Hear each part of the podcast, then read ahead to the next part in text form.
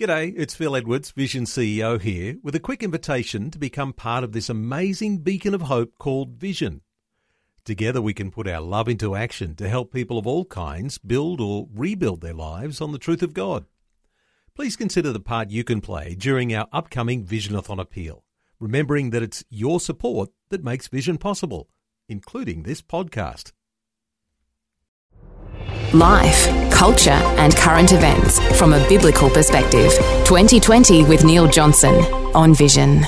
Alex Cook, the founder of Wealth with Purpose, back with us. Hello, Alex. Welcome back to 2020.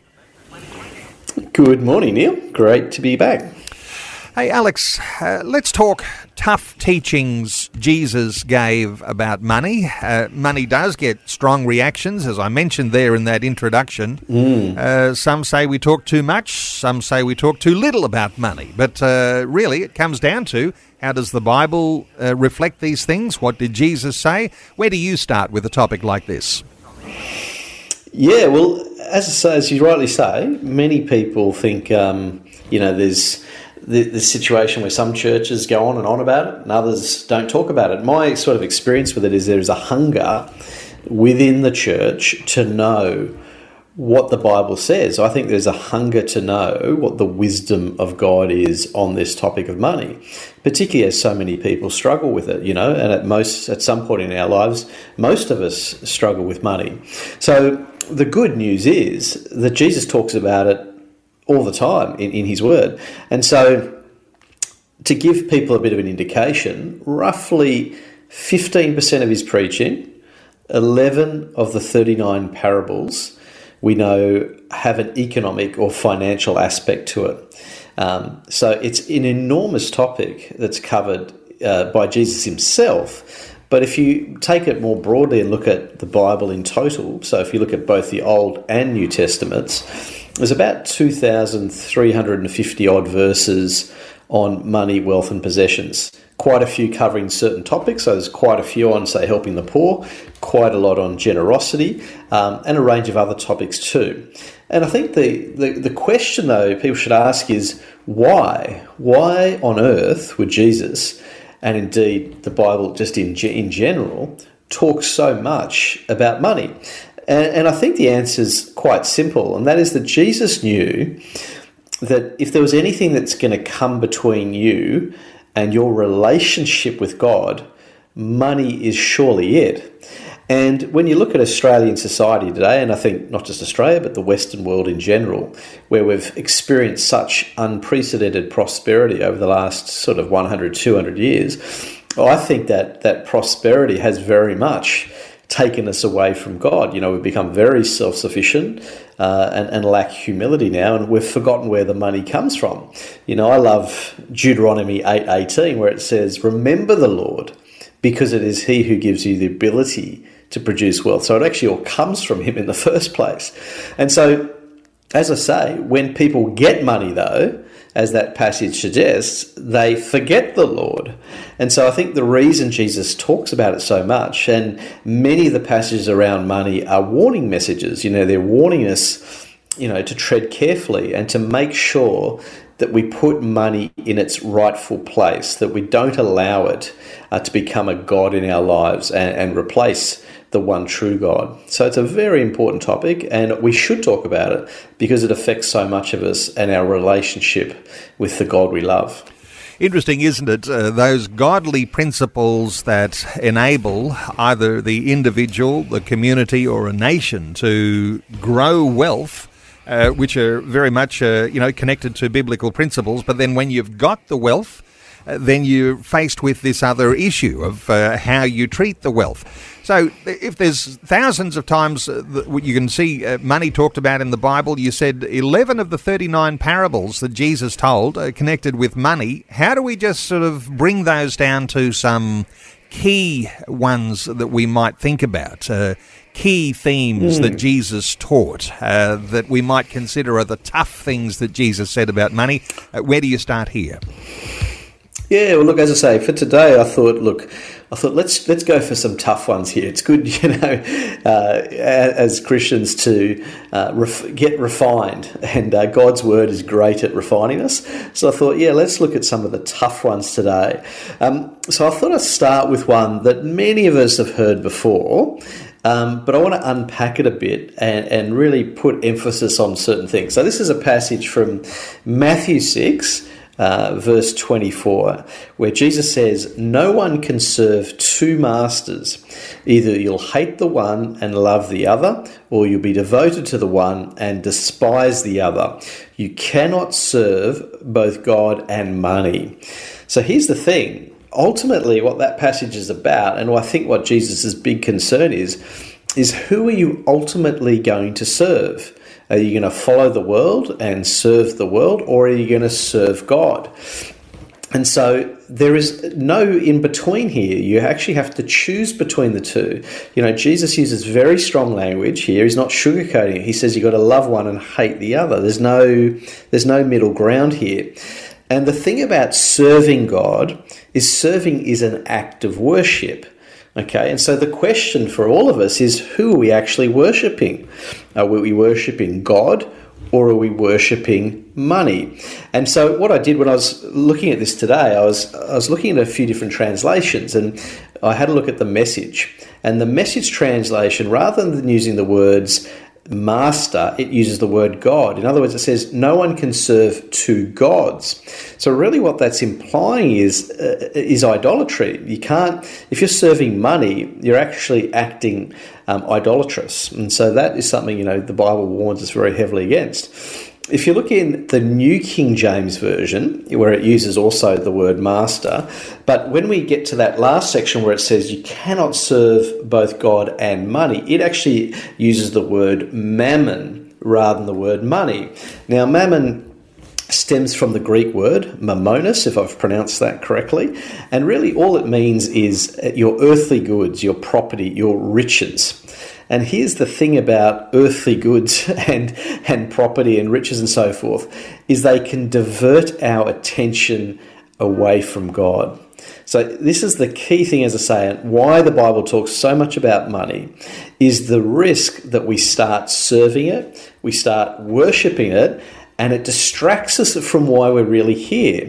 And why we're really here is ultimately to fulfill the Great Commission. You know, when we become a Christian, we sign up to go and make disciples of the nations.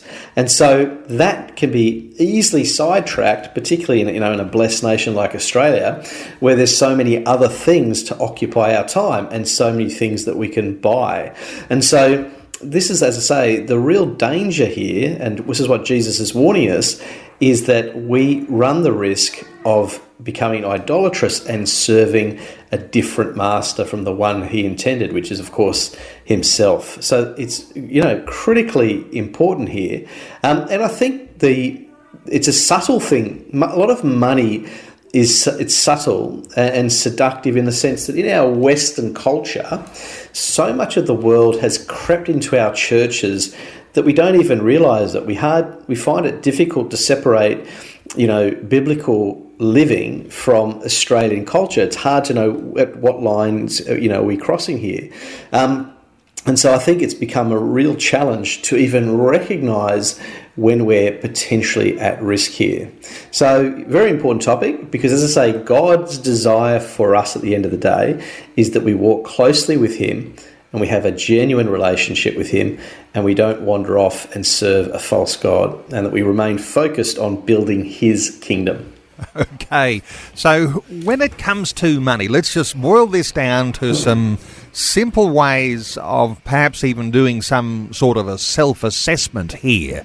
How do you think, Alex, while most Christians acknowledge their sin, they probably say, well, I go to church, I'm not serving money, I'm serving God. How do you tell? Is there some subtleties here that even for the Christian believer who says, I'm a Christian, I go to church, I'm living a Christian life, how do you tell if these sorts of subtleties are creeping in?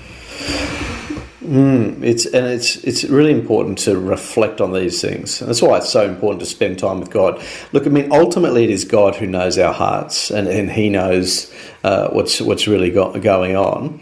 But ultimately, He wants our wholehearted surrender to Him. He wants us to do that by choice, though. God doesn't force us to do anything. He does it by He wants us to choose to follow Him and to make that decision. But the warning signs, I think, can be, as I say, it's quite subtle. And the question here is, what are our priorities? You know, if we think about how we spend our money and what we spend it on, do they reflect an eternal priority? You know, I often think to myself, you know, if you were to show your bank statements or your credit card statements to your pastor, would you be comfortable with your pastor looking at it? You know, would you be comfortable with that kind of degree of accountability? Now, and that's, once again, you've got to be careful here in the sense we're not trying to be legalistic or anything like that. We're merely saying here, are we prioritizing God's kingdom in our life? Are we being obedient to the things that He's asking us to do, such as living a generous life, building His kingdom, helping those that are in need? I mean, there's so much things we can do. Another sort of things is, you know, what are you worried about? Are you fearful of money? Do you think about it a lot? Do you lie in bed worried about it? Because they can be warning signs as well that, you know, money is taking too high a priority in our life. And the other one, even, and, you know, I sort of catch myself out when I'm talking to my Christian friends, you know, what is it that we're talking about? Are we encouraging each other in the faith? Are we encouraging and building each other up to build God's kingdom? Or are we just talking about the rest, everything else? Are we just talking about house prices? You know, are we talking about those things that preoccupy so many people out there? You know, I think it was a pastor who said this to me once, where he said your bank statement is kind of like a theological document. Basically, it tells you what you believe. And that is very true. Your bank statement reflects your heart. It reflects your priorities. And that's why we need to reflect on that. And so my challenge to listeners today is, think about how you are spending. Do you think that represents, you know, a life that is surrendered to God? You know, are we investing our time and energy in making of disciples? You know, when we wake up each day, are we preoccupied with God's kingdom, or are we more interested in building up our own careers? You know, what are we actually concerned with? What's on our hearts each and every day when we get up? Because ultimately, this is about being obedient, you know, living generously, helping the poor, funding the Great Commission. These are the things that should occupy our time. It's not to say that God doesn't want you to enjoy what He's blessed you with. You know, He's given this amazing creation to us to enjoy, but He wants us to share out of the abundance that we have and to use it to build His kingdom and have that as our heart and as our priority. Wonderful to be able to bring a little bit of straight talk in that. Identify those things. You can't serve two masters. Let's touch on some other big themes. What else comes to mind for you, Alex? Another big theme in the hard, tough teachings of Jesus about money. Yeah, look, one of my favourite parables that Jesus told is called the Parable of the Gold Bags. Depending on what version you read, it's also called the Parable of the Talents. And in one version, which I love the name, is the Parable of the Loaned Money. And I love that just because, to me, our money really is on loan to us from God. We have to give it back when we leave this life. So the Parable of the Gold Bags, you can find it in Matthew 25. So it's verses 14 to 30, and it's a story that many of us are familiar with, where you have a master. The master goes on a trip, and he leaves different amounts of money to his servants, and he expects them to get a return on his money. And of course, sometime later, when they don't expect it, he returns, and they all have to give an account for what they've done with the gold bags that he's given them. It's also important to point out that he gives them all different amounts. They don't have equal, and that's very true of us in this life. All of us have different amounts. And it uses the expression to each according to his ability. So that's something to ponder on. Why is it that God gives money out according to our ability? And of course, therefore, we have a responsibility to become better at handling money. So anyway, back to the story though, is that the master returns and he expects them to give an account, of what they've done with it. And of course, two of them have got a return on his money. In fact, they've doubled what they were given and they get rewarded for it. And then the last one, he's hidden the money and the consequence for him is actually punishment. He gets thrown into darkness, and the Bible says there's a weeping and gnashing of teeth. So this is tough teaching. It's not mucking around here. And what this really tells us, and I think that really the parable is Jesus talking about himself here. He's the master, and one day he's going to return, and everything that we've ever done will be frozen.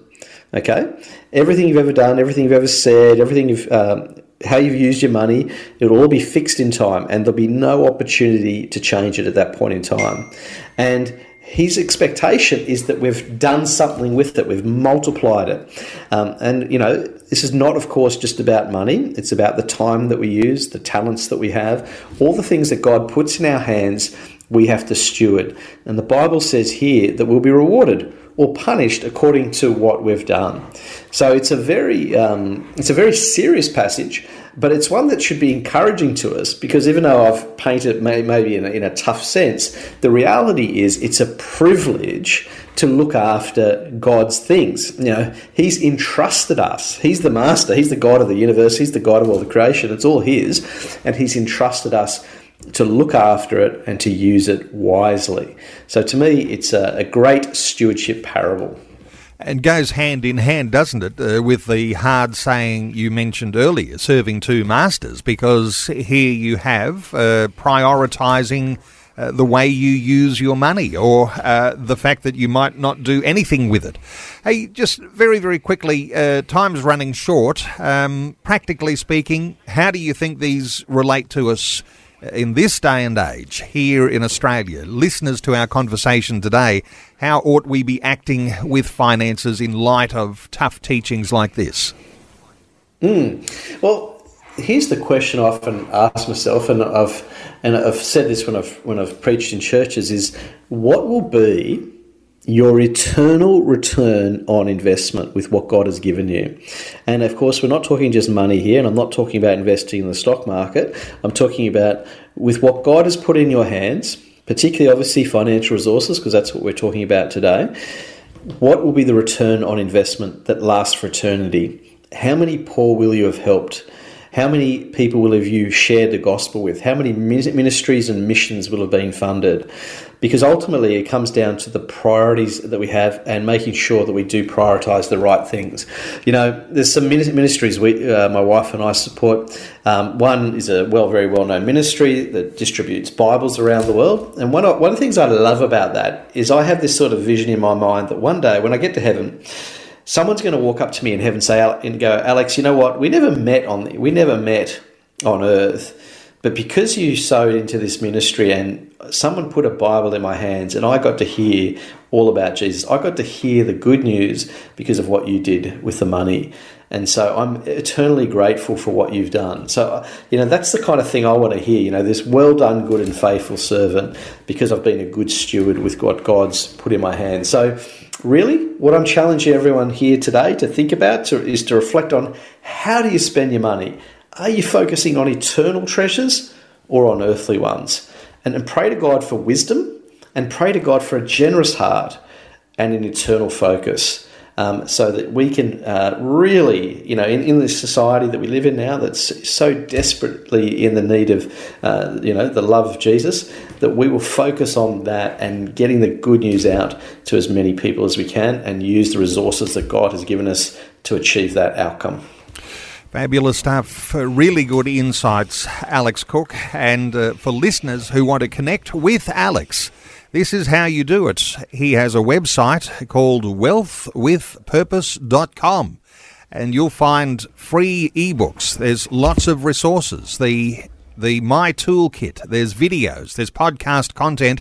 You'll be able to connect with Alex Cook around all sorts of issues to do with finance. You can also follow Alex on Facebook and on Twitter. There is an Ask Alex at wealthwithpurpose.com email too. But wealthwithpurpose.com. Alex Cook, thanks so much for sharing your thoughts here on tough sayings about money from Jesus. Thanks for being with us on 2020. My pleasure, Neil. Great to be with you again. Thanks for taking time to listen to this audio on demand from Vision Christian Media. To find out more about us, go to vision.org.au.